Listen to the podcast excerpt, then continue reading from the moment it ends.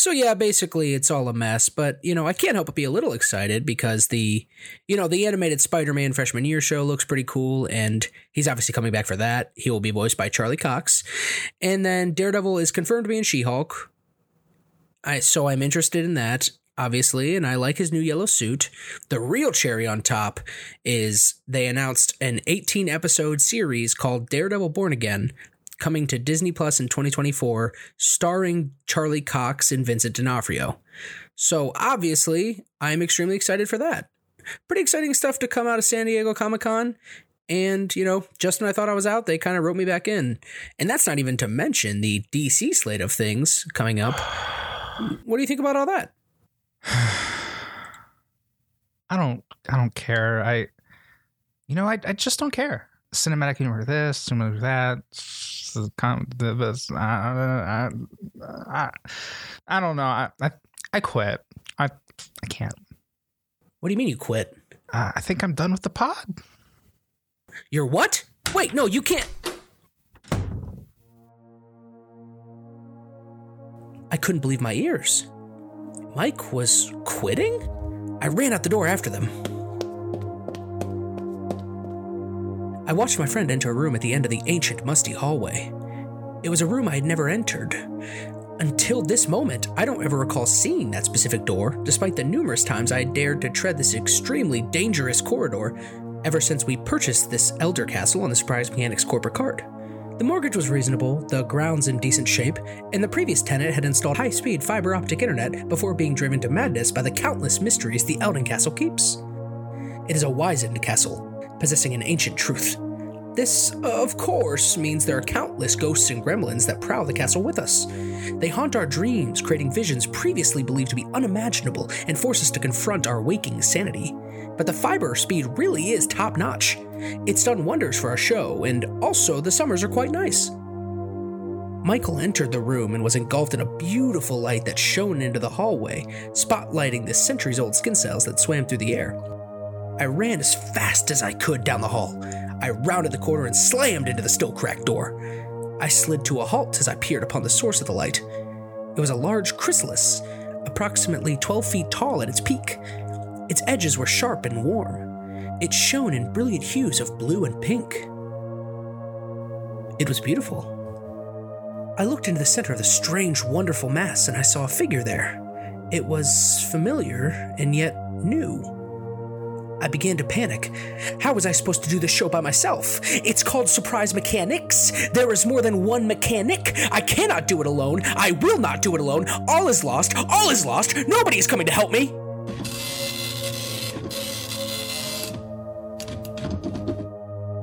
I ran the tears from my eyes.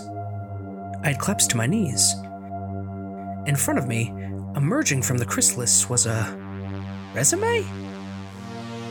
The chrysalis offered it to me as a tribute, no, as a blessing. I read the resume.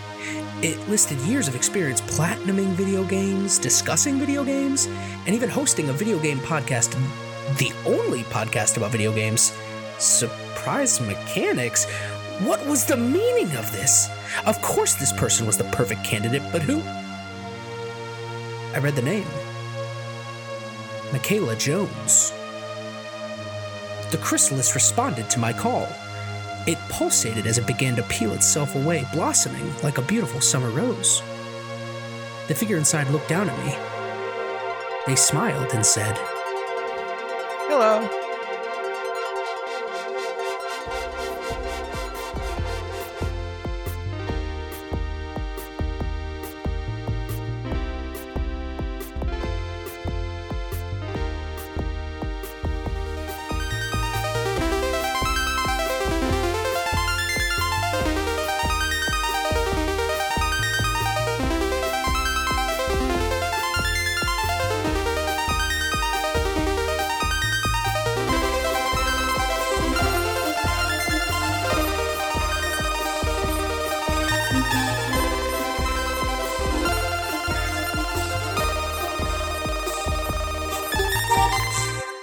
Welcome back to Surprise Mechanics, the only podcast about movies. I'm your co-host Roman Butel, and joining me, as always, is Michaela Jones. Greetings, filmer. I see you. Greetings, filmer. I see you. And uh, what are we talking about today, Roman? we're doing something a little different today. We got our educational hats on and we're going to teach y'all something, or at least I'm going to try. Today we're talking about something I have been dubbing to, to mostly just to you John Wick likes. Uh, I don't know if I'm the first person to use that term. Probably not, because anything that has any original thought you've ever had has been had many times, countless over, by people across the globe. Now, don't don't don't shut yourself down so quickly. All you got to do is change the Wikipedia article before everyone else. That's true. You're right. And then it's like, you know, it if I'm the first one to get credited for it, you know, what's it really matter? Yeah, who's to say that you didn't? That, I like that. I like where your head's at. Keep that up throughout this whole one. You, you gotta be my hype man. um, so we're gonna talk about John Wick likes, and we're gonna try as best as we can to describe what that is. But you know, like all art, that's not easy to do. Things can be a part of many different genres, or they can embrace some genre tropes while rejecting others. But we're just gonna do the best we can. The th- movies we're going to be referring to throughout this episode, the, the three big ones are, of course, John Wick, which is going to be our touchstone, uh, Atomic Blonde, directed by David Leitch, starring Charlize Theron, and Kate, which was a Netflix movie that came out in 2021, starring Mary Elizabeth Winstead, directed by Cedric Nicolas Troyan. For those who are not familiar, John Wick is an action movie starring Keanu Reeves about a former uh, hitman. Sounds like it's too simple. He's the hitman's hitman, the Baba Yaga.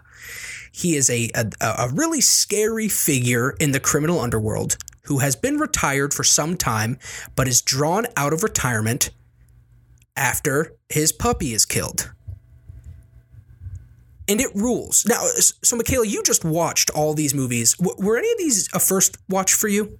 So I had seen the first John Wick, and the ones I had not seen were the second film and the third film in this trilogy, which this is like the first time I've seen them. And unlike your experience, probably, because I know that you really like these movies, um, I saw them all back to back. You probably had to wait a little bit of time for them to produce another one and then release it.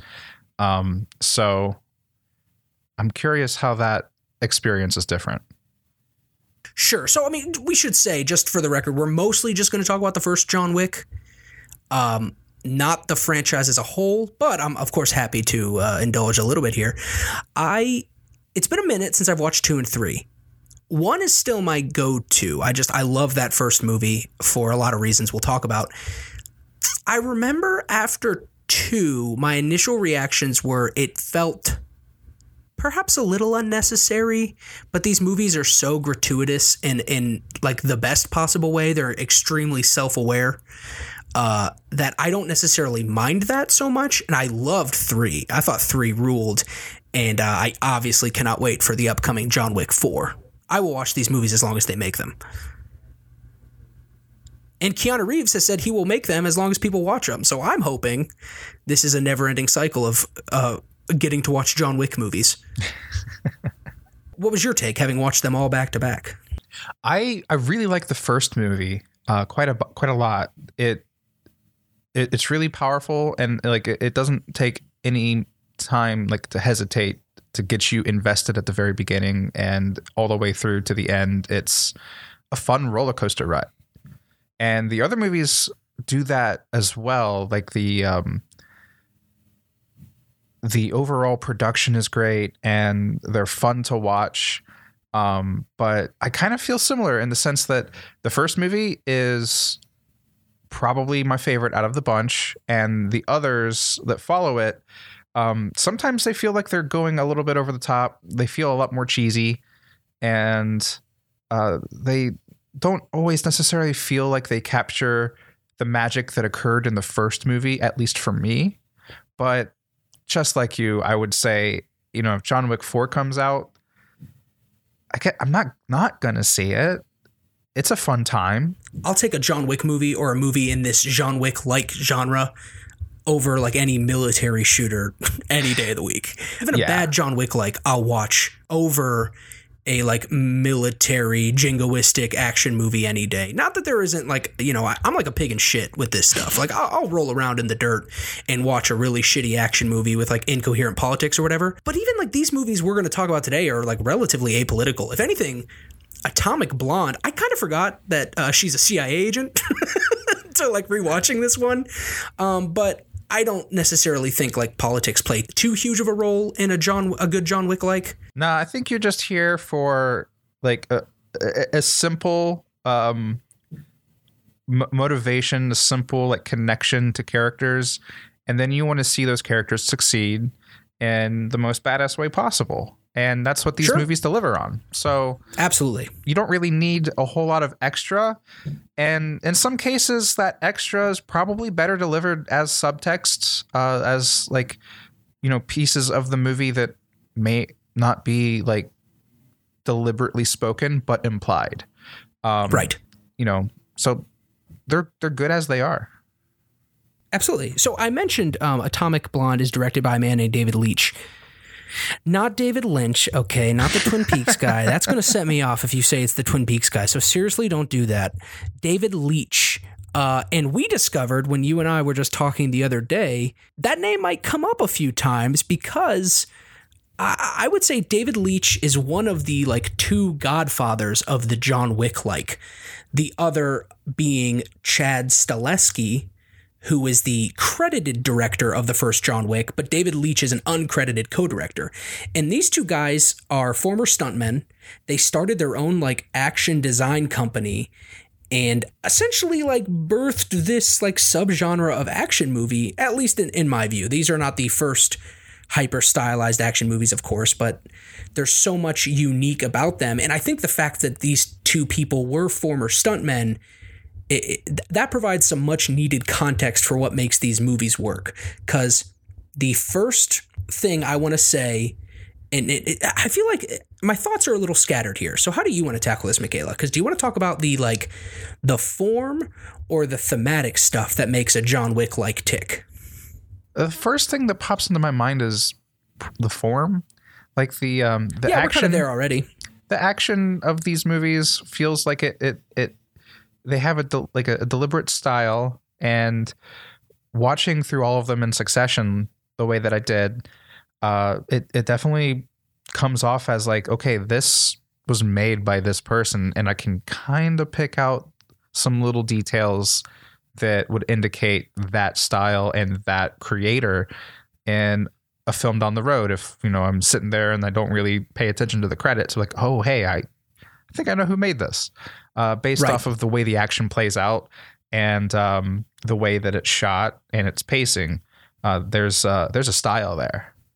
Right, and you mentioned the way it's shot. I think one of the most important things that these movies do well is they're not afraid of a good wide shot in an action sequence. They want to show off the choreography. They want you to see the talent and the craft that goes into the stunt work, which is often really overlooked in the industry as a whole. And a lot of times, you know, you you might be dealing with actors who either couldn't or wouldn't put in the proper time to train. So there's a lot of quick cuts, a lot of close-ups, and you know, you know a bad fight scene when you see it. You might not have the vocabulary to articulate why it is bad, and you might be hosting a podcast trying to do just that. but nonetheless, you know it when you see it. And in these movies, when you're watching, you know, Keanu Reeves get into a knife fight in a wide shot with like three other guys, uh, it's it's incredible and it's stunning, and you can tell there was a lot of time put in to making that work. Definitely, and I think the thing that really glues these movies together is how good that work is, because the camera is showing off all this choreography um, that is painstakingly practiced and perfected. They've plotted out every single like punch, every single uh, kick, gunshot, whatever, and um, those details are important in that movie because that's where their their their style is is being expressed. So those details um, are a thing that are like key characteristics of these films and the, one of the big selling points Um, you're here to see action, so we're going to design really solid quality action for you, and it'll be fun. It'll you know definitely evoke some some emotions and feelings in the viewer, and uh, it it it looks amazing and it looks real, uh, or at least if not real, incredibly believable. Um, so it, it makes that movie going experience pretty fun. And and one thing I would add too, and we're getting a little bit into like thematic stuff with this, but the protagonists of a John Wick like typically take as much as they get. Uh, you definitely are watching, you know, the character you're rooting for get smacked around during these fight scenes, which for, for me personally, I really like that. I like it when the character I'm rooting for gets their ass kicked a little bit and keeps chugging. I also think it just kind of raises the stakes in a movie if you see the protagonist is really going up against people who uh, are just as skilled as they are. There's actually, I may be getting my John Wicks confused here, but you just watched them all. The the which one is it where John Wick fights a guy and it's like a room full of mirrors? It might even be two brothers, and at the end he he lets them go. They just kind of nod and go their separate ways. Do you remember which one that is? Okay, so that's a little tough because there's a similar set in two and three, and in in in three he fights two guys, and they have like a very respectful fight, uh, where like they stop and they acknowledge each other and. Uh, yes, this is and, the one I think. And and then they carry on. That happened in three, and then like their boss has a similar type of uh, attitude where he says that like at the end like that was a cool fight wasn't it? That was pretty fun. And then he's like yeah sure. And then they move on. Um, so i think what you're talking about happened in john wick 3 Yes. So if I remember correctly, the reason that sequence ends the way it did is because the story goes during rehearsal, that stunt person who was actually the actor in the movie was just actually just repeatedly kicking Keanu Reeves' ass. And Keanu Reeves went to the director and said, John Wick is not going to kill this guy. like he's too good at what he does, and I respect him for it. So Keanu Reeves was like, no, he lives. This person lives.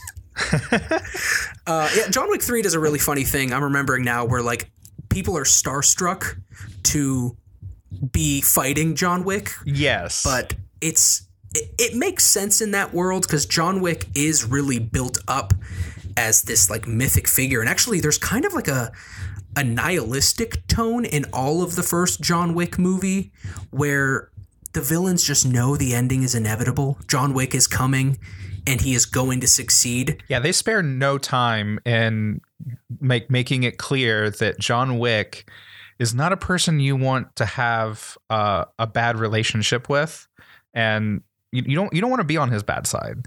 He, he once killed a bunch of guys with a pencil yeah, uh, th- three guys in a bar with just a pencil, and even like top dogs that with a lot of power and and uh, very competent in a fight themselves are terrified.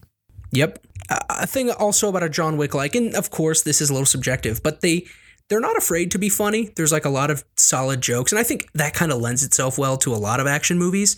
But they're never like corny or quippy. Um, you know, David Leitch did direct Deadpool 2. So, you know, he's no stranger to comedy, but this does not feel like MCU, he's right behind me, isn't he? Jokes. And, and I find, and I don't know how intentional this is, but whenever I watch like a high octane action movie like one of these, I will sometimes find myself cackling at just how incredible some of the stunt choreography is because it is just so insane. But it's mostly I don't know. Maybe it's like you know some people have like a nervous laugh reflex. It's almost like an impressive laugh reflex. Like I'm seeing something that I know I could never achieve, and I can't believe what I'm watching.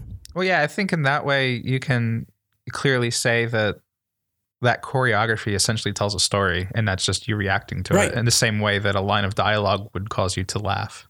The only other final point I had about form is that these movies are, as we mentioned, hyper stylized, both aesthetically and in their lighting, but then also just the, the worlds feel very lived in.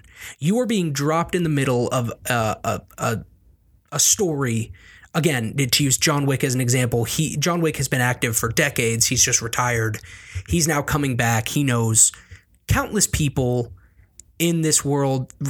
There's not many people he meets that it's like his first time meeting them, except for the guy that kills his dog, who ends up being like the big bad son. He's a fail son of like a, a Russian crime boss.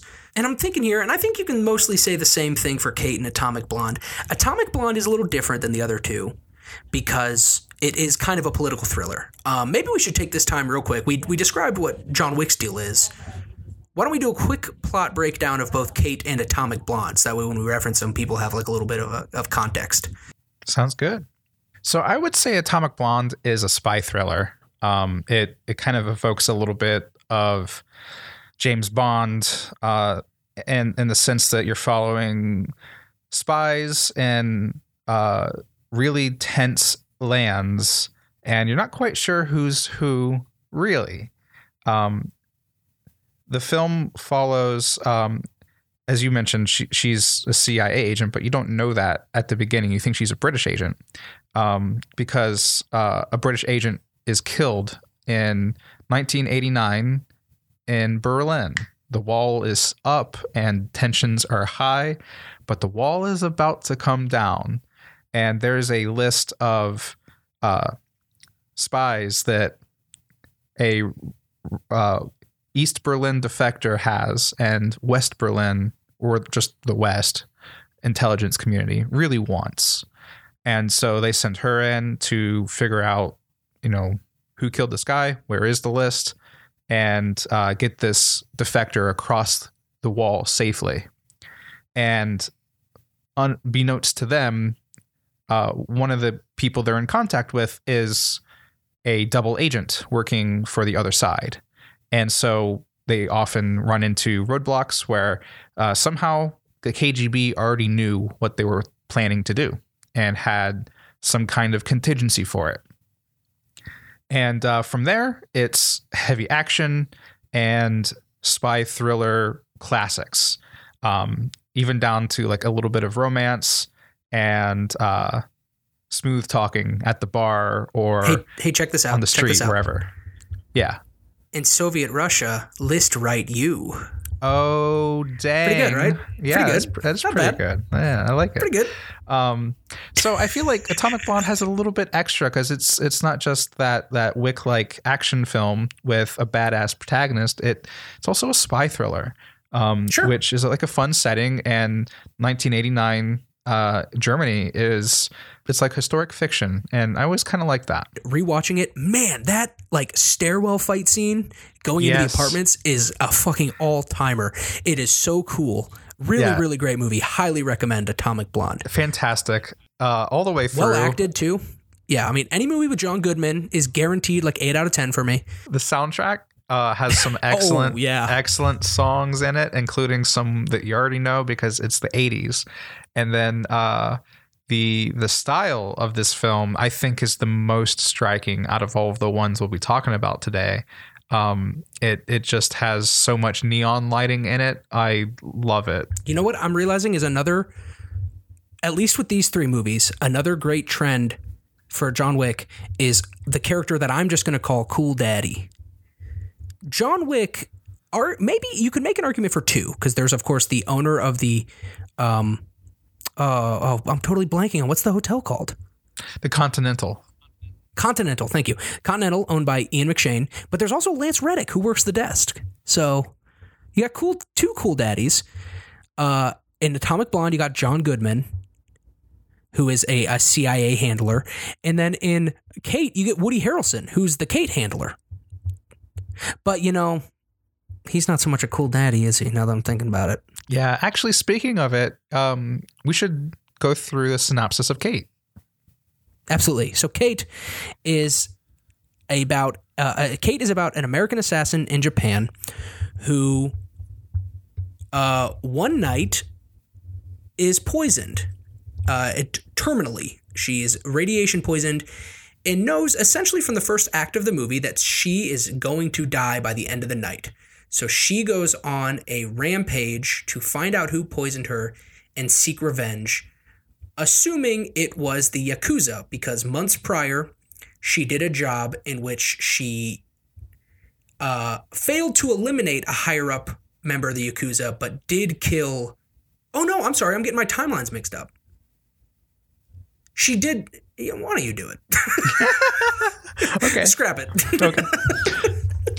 uh, so Kate is a 2021 film, uh, which follows a woman named Kate. She is an American assassin uh, in Tokyo uh, Well on a job to assassinate high uh, leadership in a yakuza uh, group, and um, she successfully kills a high level yakuza member, and then the next day she is uh, poisoned with uh, radiation. Uh, it's like a guarantee that she will die in a day, and that sets off her um, revenge for being poisoned and uh, drive to complete the job that she started, um, which then leads her through a wild goose chase uh, full of uh, punches and kicks and uh, guns and chases. And uh, she eventually finds out that the people around her uh, weren't necessarily the people who she thought they were. But in the end, Kate powers through her deteriorating body and overcomes. Yep. And she is, of course, uh, her- her her path reunites with the daughter of a yakuza leader she had killed months prior, and uh, ultimately, this this movie is is a it's a revenge story until the final act when it becomes a bit of a redemption arc for Kate, where she finally has to confront her her true betrayer. Um, also really cool. Also a very good movie, and I thought a pretty uh, good example of a John Wick like. What were your overall thoughts of it since this was your first time seeing it? I, I honestly feel like Kate was my least favorite out of the bunch. Um and and that is for a few reasons, but I would say before mentioning those that it was a fun movie. Um, you know, there the the action was pretty good. Uh, I felt like some of the action, not the action, I felt like some of the acting wasn't quite up to what I'd expect, and and uh, sometimes the the dialogue in the script would kind of like grate me. Um, but overall, I was invested, and I saw it through to the end. And at the end, I thought, you know, that was that was an all right movie. Um, but if I were to, you know, have it on my shelf and it sits next to John Wick or Atomic Blonde, then I'm more likely to watch one of those movies instead of Kate. Yeah, I mean, I would agree. I I don't want to spend too long disparaging Kate, but I, I it definitely is. I think the my least favorite of these three. But I like you said, I still think it's pretty solid, and I think for a Netflix movie, um, kind of as good as we can ask for. and especially one that came out in 2021 you know it came out Right. during a pretty tough time so Exactly. there's there, there's a lot of stuff in that movie where i'm like mm, this feels like it came out during uh, the pandemic you know and um it, it- it's it is what it is and it's it's fine you know um so i don't think anybody would be at a loss or do psychic harm to themselves by watching it um for a fun action film uh it's it's just uh not quite up to what we've seen with some other movies, and that's all right. Maybe.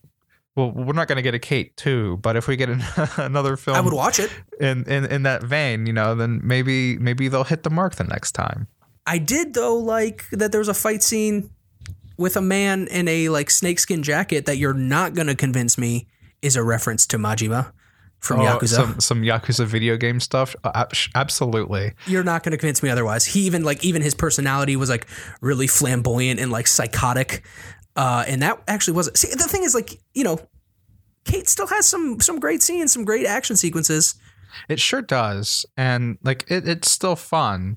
Um, so it, it definitely finds itself home in this like subgenre of John Wick likes. Right. Well, let's get into. We've talked about the form a little bit. Let's get into like the content of a John Wick movie. Obviously, as we've said countless times, they're action movies, but I think the main draw for me is in the action.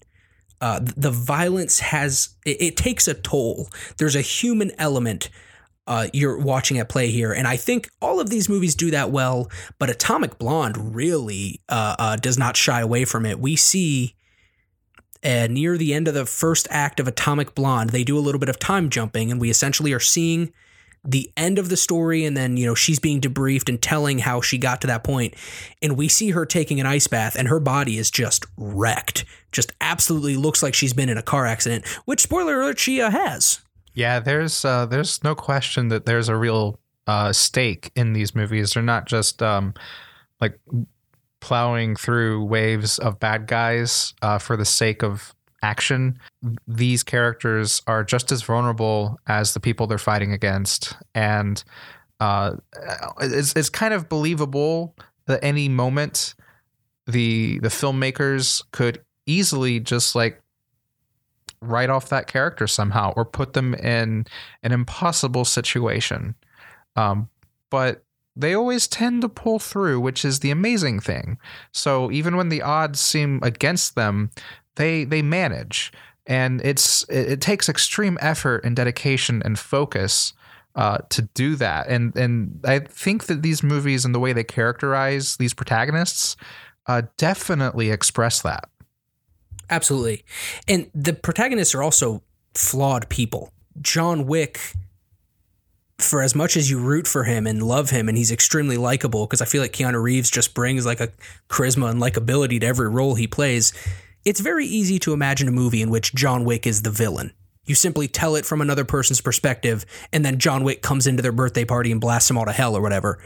Uh, Kate, especially, I think, perhaps grapples with this more than the other two movies we're talking about in terms of like she's not a particularly good person and you sort of root for her up to a point simply because that's almost just feels like the character we've been chosen to follow in this fool world. Yeah, I, I would say with Kate, um, there's really no like moral ambiguity up until she meets uh, the Yakuza chairman uh, niece who uh, she she killed her father, and they hit it off and they become partners. and you're like, Yeah. are they going to resolve this uh, this huge huge issue? Because like the moment that Kate says that, hey, I killed your dad, like that's going to cause some drama.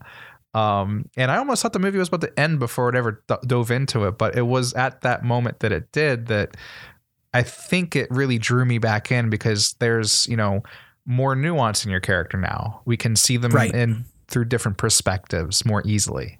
yeah, that kind of is when it that final act of Kate when it really becomes the redemption tale is, in my opinion, I think kind of what makes this movie. Uh, it elevates it a lot. I, I've really found myself enjoying it in that final act quite a bit, A- a- and I feel like there's, despite these movies being hyper violent, they're sort of like deeply empathetic. I think these movies smartly put the focus on very human characters because that's sort of where they extrapolate any grander meaning. You know, John Wick famously the the chair monologue at the very end of the movie, he is the essentially in the clutches of the villains and they have him zip tied to a chair and a villain basically says, "You know, it's kind of crazy you're doing all this for a dog because at this point in the movie, John Wick has killed easily dozens of people as a conservative estimate.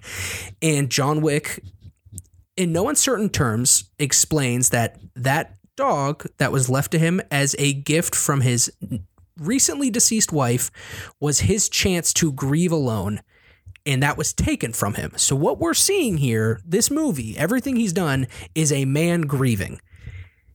And that kind of, I think, comes out of left field the first time you see John Wick. If you don't really know what you're getting into, and it just makes the movie snap into place. And for both Atomic Blonde and Kate, there is an element of that, of this very human character who is just trying to find their way and happens to have somehow in the history of their life landed in this criminal underworld. Perhaps Atomic Blonde less than the other two because it does get into that spy thriller stuff, but it does it effectively nonetheless. Yeah, sometimes I think it it comes out through character relationships. Um, like in specifically Atomic Blonde, I think there's there's a, another spy that the main protagonist meets, and um, that spy is not seasoned. Uh, they're they're very green, and uh, they definitely look it. And uh, it seems that like they genuinely kind of express themselves a little bit too freely to be in the job that they have. Right. Where our main protagonist is comes off as very cold because they have to be to survive. So there is kind of this moment of like you get a sneak peek of who this person might be, but you really don't in this movie because if you did, then they wouldn't be a very good spy. These movies kind of wear their hearts on their sleeves. Uh, earlier, you know, you mentioned, Michaela, how, you know, they can be a little corny or whatever. But I, get the sense that the filmmakers and everyone involved knows that. They know exactly what they're making here, they know what they're doing, and there's a charm to that. We mentioned these worlds feel very lived in. One thing I found in each of these three movies, especially, is they love their secret societies, huh? They really do. They they all kind of follow that uh, that trope. There is a an organization or even entire like continents that just have uh, very vast and lush underworlds of crime uh, to the point where you can just shoot somebody in the middle of a crowded subway station and then the bodies just disappear before uh, the the people who did it even leave and you didn't really even see how they disappeared. Now that example might have been just a a goof on set that you know they forgot that when they switched to the other shot of them leaving the scene to have you know bodies on the ground behind them. But like there are so many moments where you see the the process of like organized crime someone is murdered someone comes to clean it up and then that just kind of repeats. And so it, it's safe to assume that in that environment that uh, with as many people as there are that are shown to be involved in this underworld that okay yeah someone saw what was about to happen and they knew what their job was. Oh, i got to clean up because the regular public is just walking about and they don't want them tripping over these people that just got stabbed and then break their cover and my cover and everyone else's cover. Uh, so you know it's it's whisked away by a sense of disbelief um, but right. it is kind of funny as the John Wick movies carry on. Like John Wick is running for his life, and it's seemingly every single person just hanging out outside starts turning their head very uh, ominously yeah. toward him as he runs by, and you're like, "Yeah, holy shit, that is like." Everybody except like I don't know me got an invite to the party? I don't know. It's it, it's a little silly but like it, it it's solid in creating a uh, a very tense moment um and and this like feeling of insurmountable difficulty ahead. Um so it works for what it is. Right. You you see a, a crime happen in John Wick and they pay you off with one of those gold coins they use and you're like what the hell am I supposed to do with this thanks I for the token. I expected that at some point you know like oh cool I can right. go get the prize at Chuck E. Cheese or something you know um but yeah because that it, is another thing they have their own currency and John Wick especially you know uh you know you were saying it as a joke but there is more than one scene where we see a business that is the cleaners, where they come and they clean up a crime scene and they get paid in these gold coins. The Continental Hotel is is uh, seemingly exclusively for these hitmen folks. It would be again very funny to see like a family visiting New York City who oh we got a great rate and just like in the Continental, but you know Continental is very strict. There's no business on the grounds. You everyone is is allowed to stay there. It's neutral. Uh, and then John Wick in one of the movies is made excommunicado, which, as you're describing, means he's on the run from apparently everyone in the world who is in this hitman guild. But there's there's like very strict rules, and, and it's honorable, and the, you know it's a secret society. I I think um, one of my favorite things about the continental concept is that the way that they they apply it in I think it's John Wick three uh, reminds me so much of playing um, humans versus zombies in college. Where, where one of the rules was you know there's the game doesn't take place on any stairwells for safety. And and also just like there's a, a safe place a safe harbor when you're out and about. And um well you can like be chased by a group of zombie players and then go jump on the steps and hang out. Um, but they might be waiting for you to to leave that stair. Uh, you know, once you have to go somewhere. And the same thing happens in one of the John Wick movies where he's like racing to the Continental so that he can take advantage of that rule that no business is conducted on the grounds. And it's literally just his hand on the first step outside the front door. Yeah. There's a It's D-bad rule in John Wick. Don't be a dick. yeah, yeah. Man, I still think about. So I played Humans versus Zombies regularly my first semester at college. And because, you know, as you know, there was always a fall game and a spring game. And the fall game was always bigger because it fell around Halloween time and, you know, everyone was in the, the spooky mood. And I remember I got out in, it might have been the spring game because someone claimed to be an admin and was helping me and my friend through a building because you also couldn't play in the building. And the second we got out, they turned us both. And I really, in that minute, thought I had a case for D-bad. Because that was another thing, you know, the rules were a little flimsy and like you could straight up escalate it to like call a like leader from the org to your location on campus. And I really thought like I could, this is bullshit, but I didn't care enough. Roman almost called the video game cops, except they're not. I did. I video- almost called the Nerf police. not not a video game. but yeah, I, I I particularly enjoyed that game. Was this the fall of 2010 that you played? Yeah, I played fall and spring, but I I was not as into it in the spring. I actually think after I'm remembering now, after I got out that time, I just didn't really care. The the fall game, I was actually the only one of my friends to make it to the final confrontation. Oh, So I oh. just willingly got turned instantly so I could play with my friends, but I didn't spoil the plan because that would have been, you know, not cool. Yeah, yeah. I um I played mostly the fall of 2010 as well, and I survived the entire week, including the final mission. Um, Oh, nice. I rolled my ankle really hard on the first night, and uh, it was like sprained pretty badly. But I still played, and I even played like during the week with a sprained ankle, and uh, I still managed to survive. Like we were at the point of the final mission where it was just like, yeah, there's no way, it's not going to happen. We're done. And I sat down on a bench, and everybody just walked by me. They didn't bother to even like like they didn't see me, or if they did, they just didn't care. They're like, oh yeah, that person's sitting down, I guess.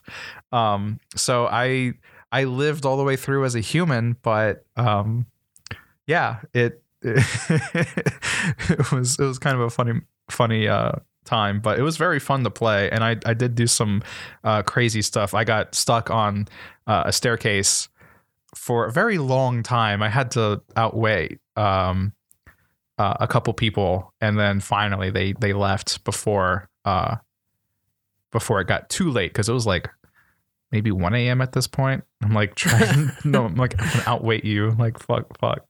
Um, I have a fun. Did you take your bandana off to go back to the dorm or did you keep it on? I kept it on. Now, did you keep it on between classes and stuff? Were you like in not it? always not always Yeah, me neither. um because i was like if depending on the class and also because i really did hurt my ankle Sure. uh, um i i actually had uh i played for that week and then i had crutches after the week was oh, over Oh damn. um but it wasn't like so severe that i went to a doctor and it was like fracture or anything it was just very painful to walk on so i just wanted to make Right. that a little easier for myself. But um uh you know, like getting to class on a hurt ankle, I was like, I should probably focus on my class uh over Right. the game. and then when I was done with classes, uh I would like do mini missions as well as the main missions. Is this your Japanese class you failed Yes. because of that injury? Yeah, my class was like on the fourth floor of one of the buildings, and there was only a stairwell. Not a. Not, I don't think there was an elevator that I could find Oh, because it was also yes. like the the building was like a maze. So if I found the elevator, I'd have to spend like another twenty minutes finding my classroom, um, because it was right next to I the heard it playing human. I, I heard it playing BG Undead, Professor. um, I have a fun story uh, where I, I had a John Wick three moment with the Continental. I was at the the one of the science buildings doing a mini mission, and um, or I was just like out with a couple friends at night, and uh, there were some zombies hanging out on the steps on the side of the building, and um, we we walked up to them, and we were like just having a chat with them, even though like all of us as humans were approaching this stairwell very vulnerable and kind of just hanging out, not really too worried about it. Um, I got close to the staircase, and Jimmy DeMarco jumped off of the stairs The man. and tapped both of my shoulders. And then he's like, Gotcha. And then I pointed my index finger. I took my, my hand. I was like, I pointed down at the ground. My foot was on the first step. Hell yeah. I was legitimately proud of myself. How did Jimmy take it? He took it very well. He was like a very good sport about it. And Yeah. uh, no one complained about it. They were like, all right, you did it. Good job. I uh do you remember in the fall game I, which I, I mean, this was like 10 years, more than 10 years ago, so I don't expect you to. One of the missions involved, I, I forget what the setup was, but I think it was like going to collect medical supplies, you know, quote unquote. But they were represented by these pumpkins. You had to, they were like all across campus. You had to go get it and then escort it back to, I think, the, like the Union. I don't remember that. I don't remember the details of the missions very much.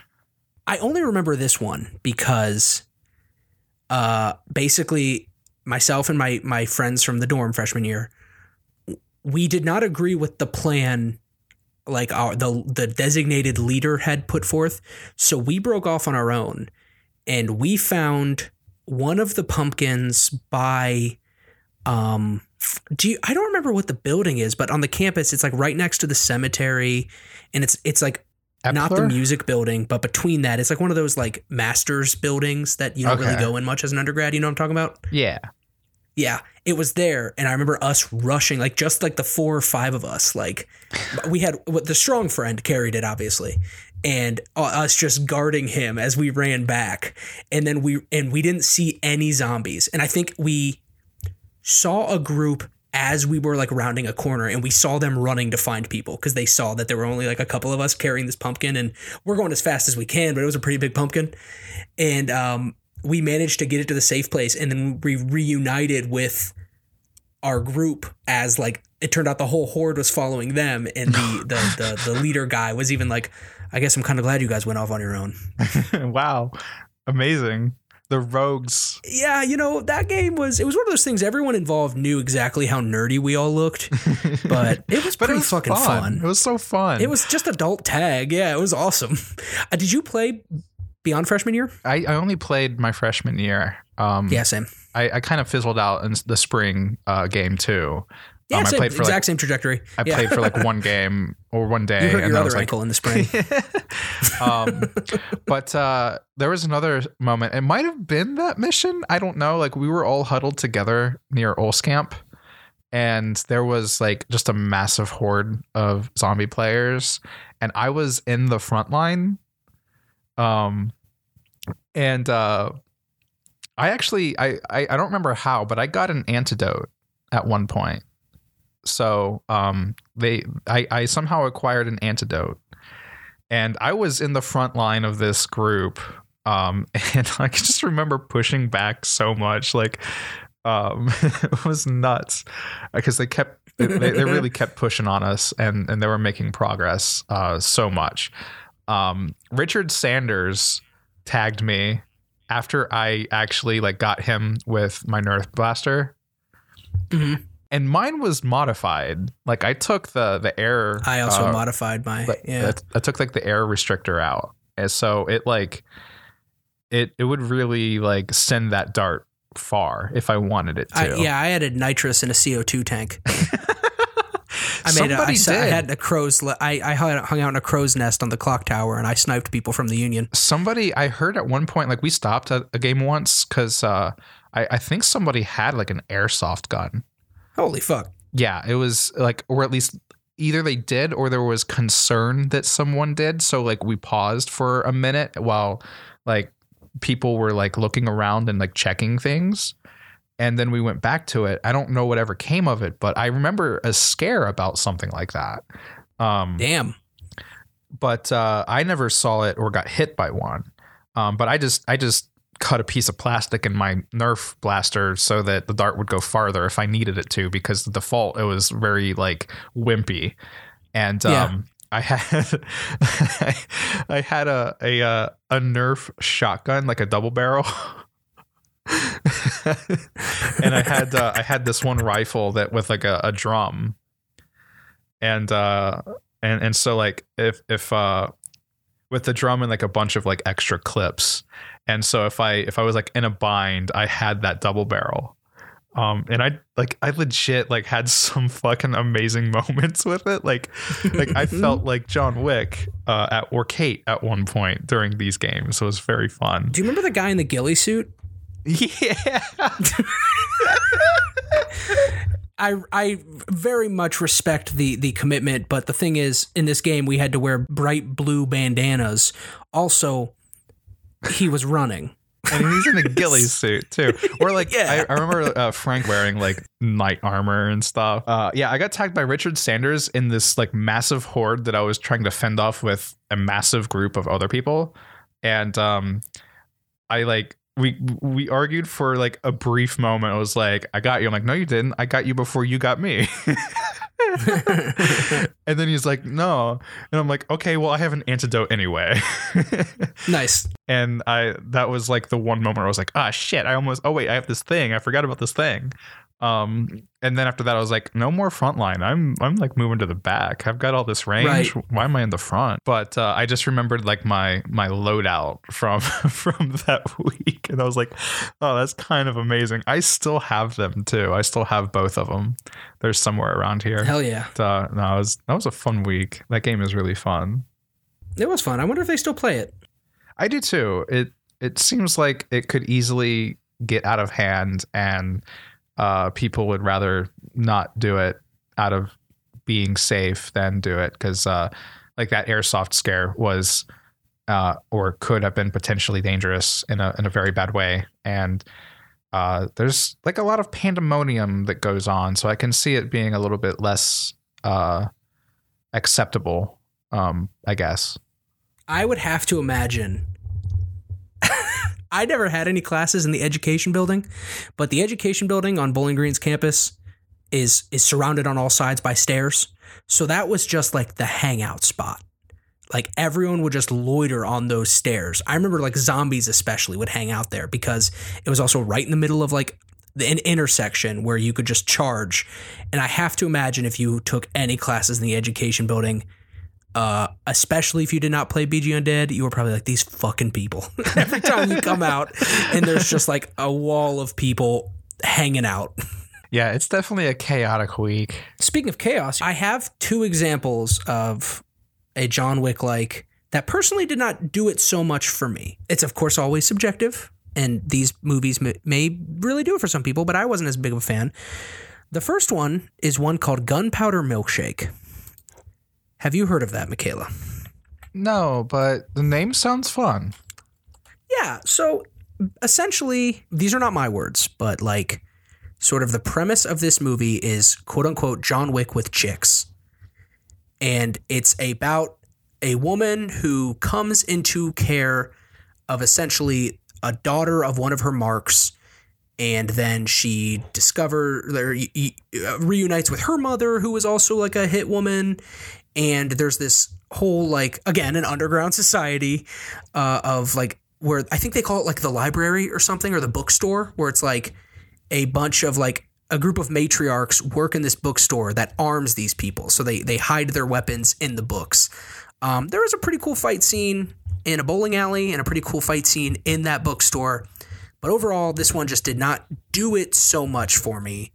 Uh, worth noting, as far as I know from um, the, uh, uh, the the credits I read, I don't think any John Wick alum are in this one or, or even producing. So, um, but it has a good cast, and the role of Cool Daddy is played by Paul Giamatti. So it's definitely not bad. Uh, just it, it was a Netflix movie, and it did well enough where they are making a sequel. But who knows with Netflix? You know, they're not very straightforward when it comes to their numbers and their viewership. So don't really know what that means. But it has like an A-list cast, and there was like a lot of money behind it, so it must have done well enough for them to want to keep it going. And I should mention again, I will watch a sequel because I will even a mediocre John Wick like I will still uh, watch, especially when it's on a service I already subscribe to. The other one, and this one was a bit of a bummer to me, is a movie called Nobody that was made by some John Wick alums and stars the man, the myth, the legend, Bob Odenkirk. And nobody is, it, it takes a very similar setup to John Wick, where it's about a retired former cool guy uh, who is kind of forced out of retirement. But it, it, does something kind of interesting where the, the nobody, Bob Odenkirk, is a family man now. And he essentially is kind of driven out of retirement just because he feels like too much of a loser. Like he's like, and he like can't suppress the rage any longer. Um, I don't know. This one just did not do it for me. I really wanted to like it. That being said, it does have the bus fight scene, which I mean, if, even if you've seen the trailer, it's like the first you, you can always tell like what's the first fight scene in one of these movies, right? Because that's the one that's like featured. Uh, and the bus fight scene is really really good. I guess we've kind of recognized that uh, that they've built a little subgenre of their own as far as action flicks go. Hmm. That's right. Now, I think I know the answer, but of the three we talked about today, which one would you say is your personal favorite? I think I'd go with Atomic Blonde. Mm-hmm. I think that one's my favorite for sure. Um, I, I, the performances in are phenomenal. Music's great. Um, the, like I said before, the the aesthetic, the the lighting, all that neon, it just uh, it, it screams synthwave, vaporwave to me. And uh, I'm a sucker for historical fiction, and uh, it it gives me big like Metal Gear Solid Three vibes because that's another uh, thing that is very heavily rooted in historical fiction. So um, seeing like those events play out in tandem with the the plot of the film is like a fun thing to me.